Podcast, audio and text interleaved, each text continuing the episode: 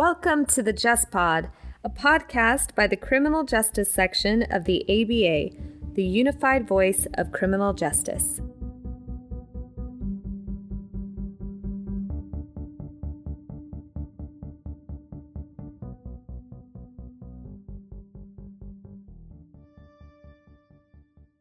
Welcome to this episode of the Just Pod. Today, we are joined by a familiar guest. We have Melba Pearson back on the podcast. Melba, thank you for joining us.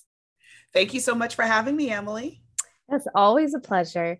So, listeners, just a refresher Melba Pearson is the policy director at the Center for the Administration of Justice with Florida International University. Melba also serves on the Criminal Justice Sections Council and is also co chair of our Prosecution Function Committee. So, certainly keeps busy. And I know you're also involved in some other organizations as well, like the National Black Prosecutors Association, right? And some others. Yeah, keeps me out of trouble. Right.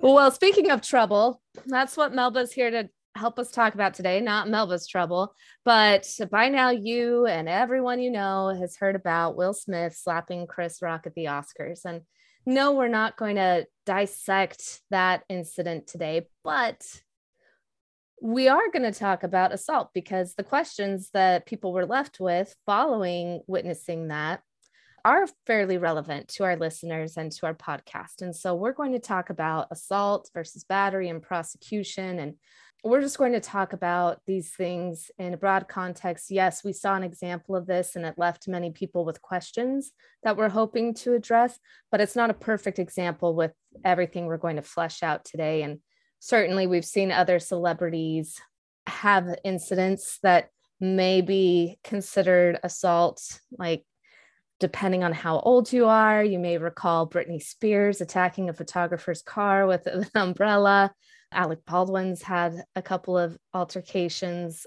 Kanye West, a while back, had a confrontation with paparazzi and was actually charged with one misdemeanor count of battery. So, you know, a familiar thing. We've seen several examples of this, but the questions remain the same. And that's what we're going to talk about to help clarify for everyone today. And Melba's going to help us with that. So, thank you again, Melba, for joining us. Let's just start at the beginning of this. The first question that I saw all over Twitter myself was Was that assault? and if it's not assault, what is the difference between assault and battery? And why does that matter? Yeah. So, first things first, every state has different laws, which is the bane of most attorneys' existence because, as you know, you have to take the bar in order to be able to practice for the most part, except for some few exceptions. So, the definitions of assault and battery may differ from state to state. I will say that in Florida, where I'm located, an assault is basically when you threaten someone. It's words versus action.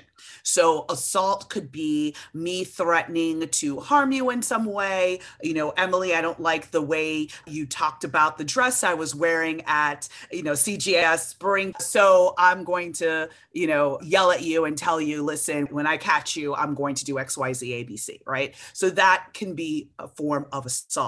Battery is normally known as what we saw at the Oscars when you basically put your hands on someone someone. It is an unwanted touching of another human being. Basically, you did not consent to the person putting hands on you. So that's generally the difference between assault and battery. However, you know, you look at New York, assault is defined as actually hitting someone, right? So that's kind of what makes things a little confusing. So it all depends on the state that you're located in and what their laws say as to whether or not an action is an assault or it's a battery. Okay, thank you. And I'll be sure to keep your dress out of my mouth. yeah. keep your so, out of your mouth. Yes. so, but thank you, though. It's a wonderful explanation, but a very complex answer for anyone to keep track of. Let's talk about, you know, these other questions around, you know, seemingly no consequences this is an interesting scenario. Again, not a perfect example, but just because it's the most recent one. For many of us looking on, it looks like nothing's happening with Will Smith. He's not getting any charges brought against him. Chris Rock is not bringing any charges against him. And, you know, in a general sense, this is sort of a question.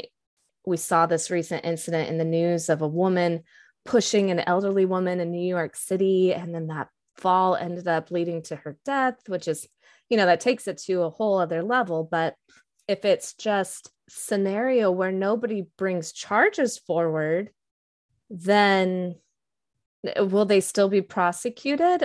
What is the prosecutor's duty or law enforcement's duty when a victim does not press charges? Yeah, that's a really interesting question, Emily, and it's a complicated one.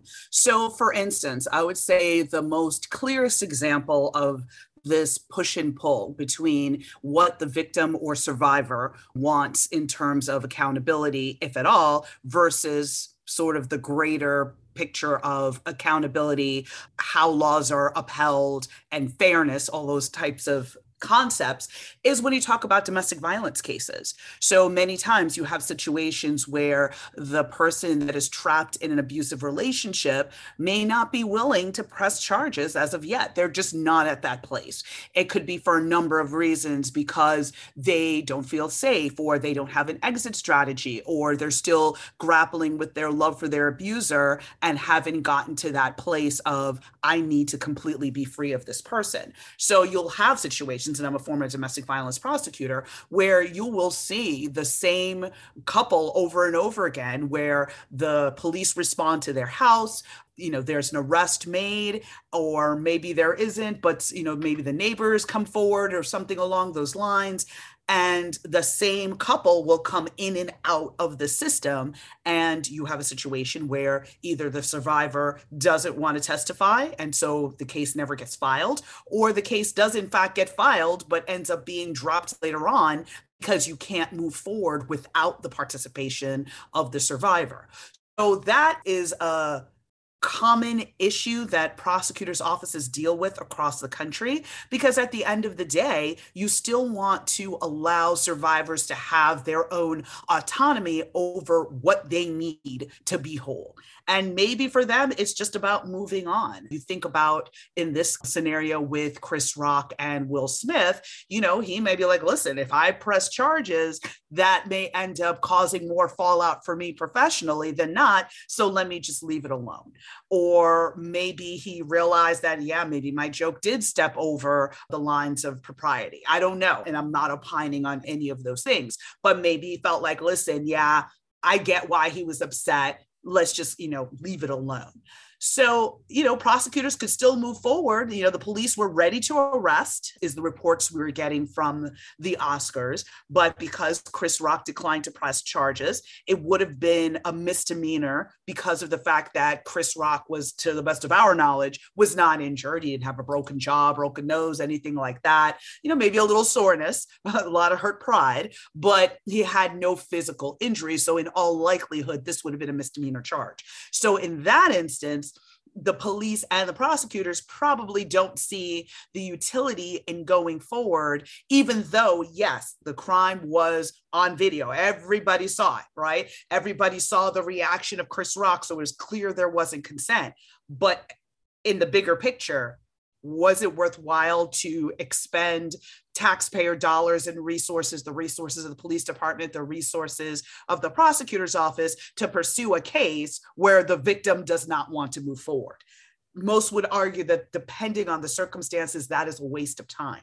When it comes to broader issues, let's say around domestic violence, prosecutors may make the decision to go forward despite the survivor not wanting to move forward because of the fact that there's greater implications for community safety and public well-being. Sure. Thank you very much for that. And so if we were to see something like this on the street i really appreciate that you called out that yes it was on video. Everybody around the world saw it. So there's plenty of witnesses plenty of other people that could have confirmed that.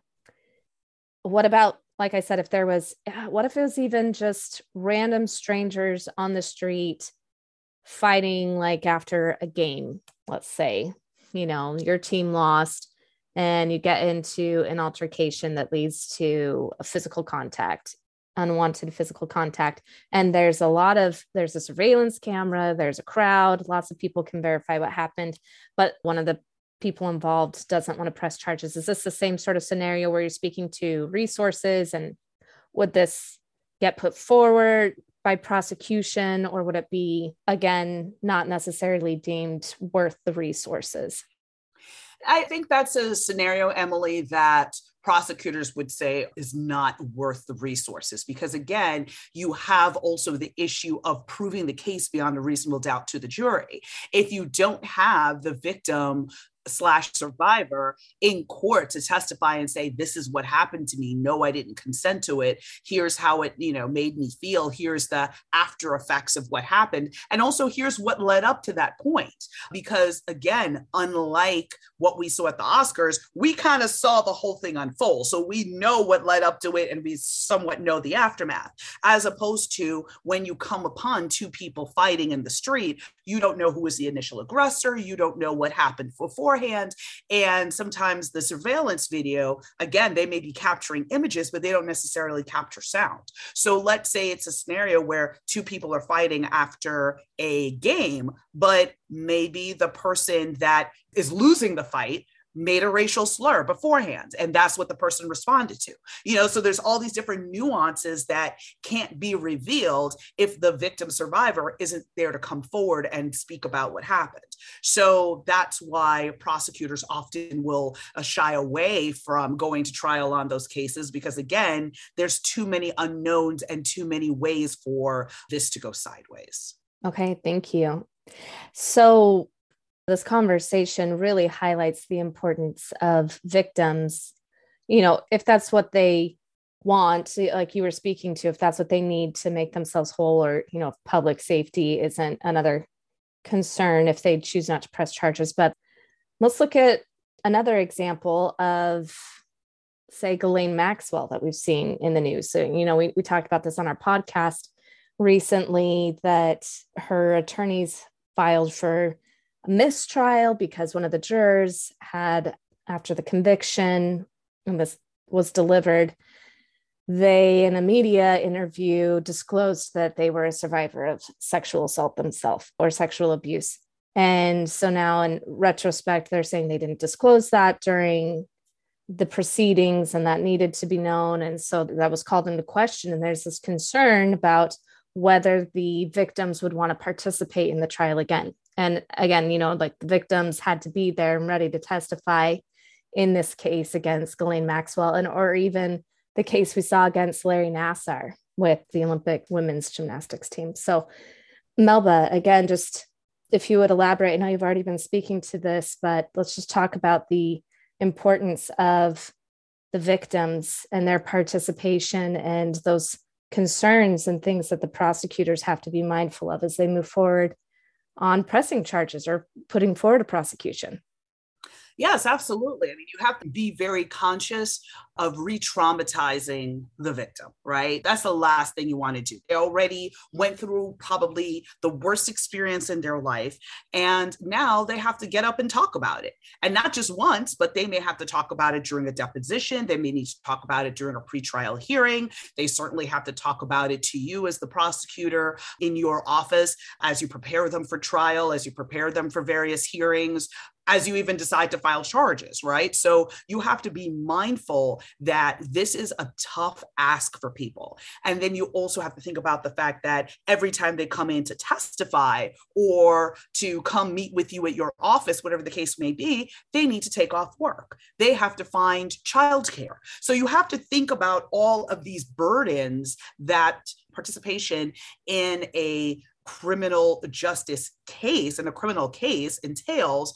And in doing so, you need to be sensitive when it comes to making decisions with regards to accepting a plea, right? Because you know that the, let's say, if you know that your survivor does not really want to go to trial on this case or will likely fall apart on the stand, you probably want to encourage and find some sort of resolution right? Short of a trial. We think about now, for instance, the survivors in the Cosby case and how they are now sort of left in limbo because of the fact that they got this conviction, but then the Pennsylvania Supreme Court overturned it because of the fact that the original prosecutor on the case had sworn or had promised that if he gave truthful testimony in his deposition in a civil case, no criminal charges would result. And then the subsequent elected prosecutor came in and reneged on that deal. So, you know, clearly that was problematic from a constitutional standpoint, but it was also problematic for the survivors because, again, they went through this whole process,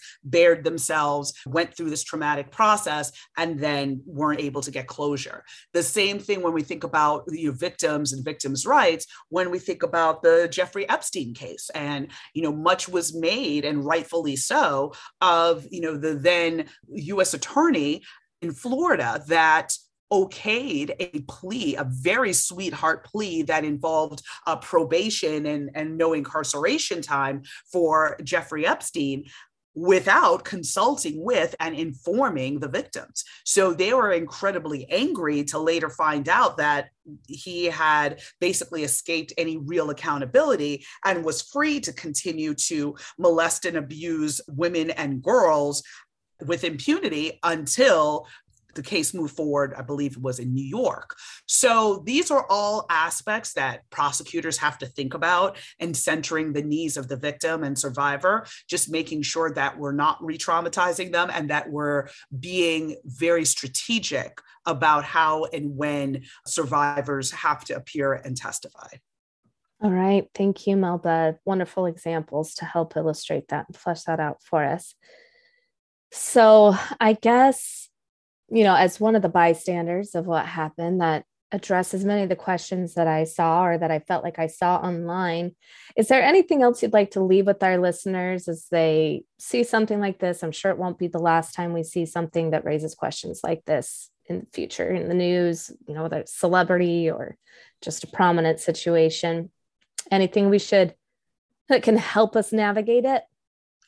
I think number one, we have to be mindful of our own mental health from the standpoint of this incident literally sucked all the air out of the room on social media everywhere for a solid two weeks this is seeing images like that can be triggering for some people, especially if they experience violence or grew up around violence. These discussions are sometimes can be very caustic I saw some very ugly debates in the comments on LinkedIn, on a, on a number of different platforms, as people are very staunch in their viewpoints, either supporting one over the other. I think it's just important for people to realize that things aren't always black and white. There are nuances behind the scenes that people aren't aware of. And also give yourself permission to tune out to decide that, you know what, I'm just not going to engage. I'm not going to go on social media while this thing is still trending to preserve my peace and my mental state. Um, I, I, think that's just really important to center because, especially folks who are, and I know there were some folks watching all of this unfold who were struggling with hair loss as a result of various medical conditions. And they may find this triggering as well because the whole origin was uh, uh about a joke that was basically making fun of someone who's struggling with a medical condition. Again, rightfully, wrongfully so. Again, did he know? Did he not know? That's a whole separate discussion. But for folks who may be going through those experiences or maybe close to someone who's going through those experiences, you may want to decide not to engage and not to even look at social media until this whole thing is over. Yep, wise words. Compassion fatigue can come in many different forms it's important to take care of yourself for sure. So thank you, Melba. Again, not trying to drag out the conversation around this, but important questions to be answered. So thank you for helping us. Again, as I said, this is just one instance, and there are others that many of us feel like we've seen in our lives, whether it's on a personal level, on the national production level of some major event. And listeners, once again, this is Melba Pearson, Policy Director at the Center for the Administration of Justice with Florida International University. Melba also serves on the CJS Council and is co chair of our Prosecution Function Committee. So, thank you again. And thank you to our listeners for joining us on this episode of the Just Pod.